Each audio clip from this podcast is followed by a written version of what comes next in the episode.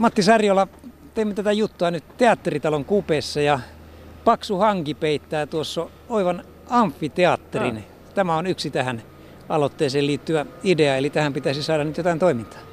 Joo, tota niin, ensi maantana niin jätän Veera Vilmanin kanssa, valtuustokaverin kanssa semmoisen aloitteen, joka koskisi nyt Valkeisen lampeen ja tota, sen aktivoimiseksi. Ja sikäli tämä amfiteatterikin siihen aloitteeseen voidaan liittää, koska tässähän toisella puolella katua on tämä amfiteatteri tai meidän Valkeisen lampeen. Eli tämä puitteethan tässä olisi kohdallaan, kyllä, kun vaan järkevä käyttö löytyy. Joo, tämä on just tuossa käyttöpäällikkö Juha Westmanin kanssa jutteli, että Tällä on ollut todella vähän käyttöä. Tässä on kumminkin keskellä kaupunkia meille ihan oiva kansanpaikka. Ja tämä ei maksa mitään.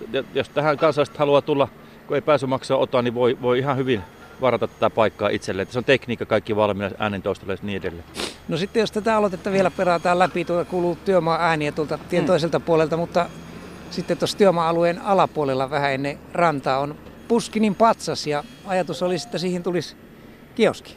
No joo, että tämä aloite on siis semmoinen, kun mä tässä vuosikymmenet asunut ihan lammen äärellä, niin katelu aina tuohon suuntaan, kun itse lähti, juttu lähti siitä, kun rupesin muistelemaan, kun isäni kanssa virvelöittiin veneen, veneen kanssa tuossa lammella. Ja nyt on katsonut tätä, kun tässä kansalaiset on muuten löytänyt tämän lammen alueena, mutta tuo lampi on ollut tosi vähällä käytöllä. Itse ei ole käytössä ollenkaan. Ja, ja tuossahan oli kesäkahvilakin aikoinaan ja, tota, ja niitä veneitä. Että se, se, sillä aloitteen ideana on se, että sparattaisiin koko kaupunki kansalaiset ja päättäjät miettimään, että miten me näin unikki paikka keskellä kaupunkia saataisiin aktiivisempaan käyttöön. Tämä muistuttaa hyvin paljon sitä aloitetta, mikä tein Jaakko Kosusin kanssa vuosia sitten, ehkä 5-6 vuotta sitten toriin liittyen. Eli me tiedettiin, että tori saadaan valmiiksi lopulta ja sitten seuraava iso haaste onkin sitten aktivoida se kansi.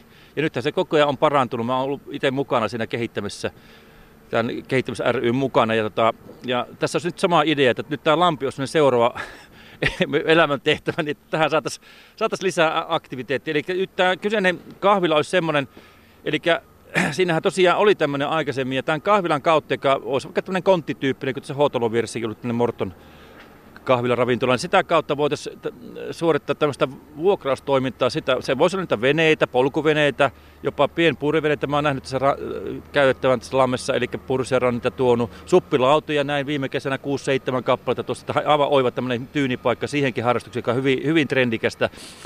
Eli lista on pitkä, mitä lopulta voitaisiin tähän lampeen tuoda, niin kuin maailmallakin olette nähnyt, vaikka, vaikka kauko veneitäkin. Että, ja sitten tämä voisi sitten samalla vähän työllistää pari nuorta vaikka siinä kioskissa. Se voisi olla Savonia Amkin opiskelijoita tai, tai se voi olla 4H-kerho. Niin kun, näitähän on, otin selvää, niin Oulussa, Jyväskylässä ja niin edelleen tämmöisiä vastaavanlaisia hankkeita on, että siihen sitten vaikka kolmas sektori ottaa haltuun sen kahvilatoiminnan ja, ja järjestää sitä sitten. Ja tämä olisi eräänlainen uusi kaupunkilaisten olohuoneessa. No siis just näitä. Kyllähän se nytkin ollut tietysti mukava, kun siinä rannoilla on voitu olla, mutta kyllä sitä niin kuin monta kertaa miettinyt, että miten oiva paikka olisi vielä tämä niin kuin, sanotaan, kun jalostetaan tämä paikka loppuun, että tämä on niin jäänyt vähän vaiheeseen, että tuommoinen upea lampi, meillä on keskellä kaupunkia puoli kilsaa Muoman navasta, niin onhan se sääli, jos sitä ei saa aktiivikäyttöön.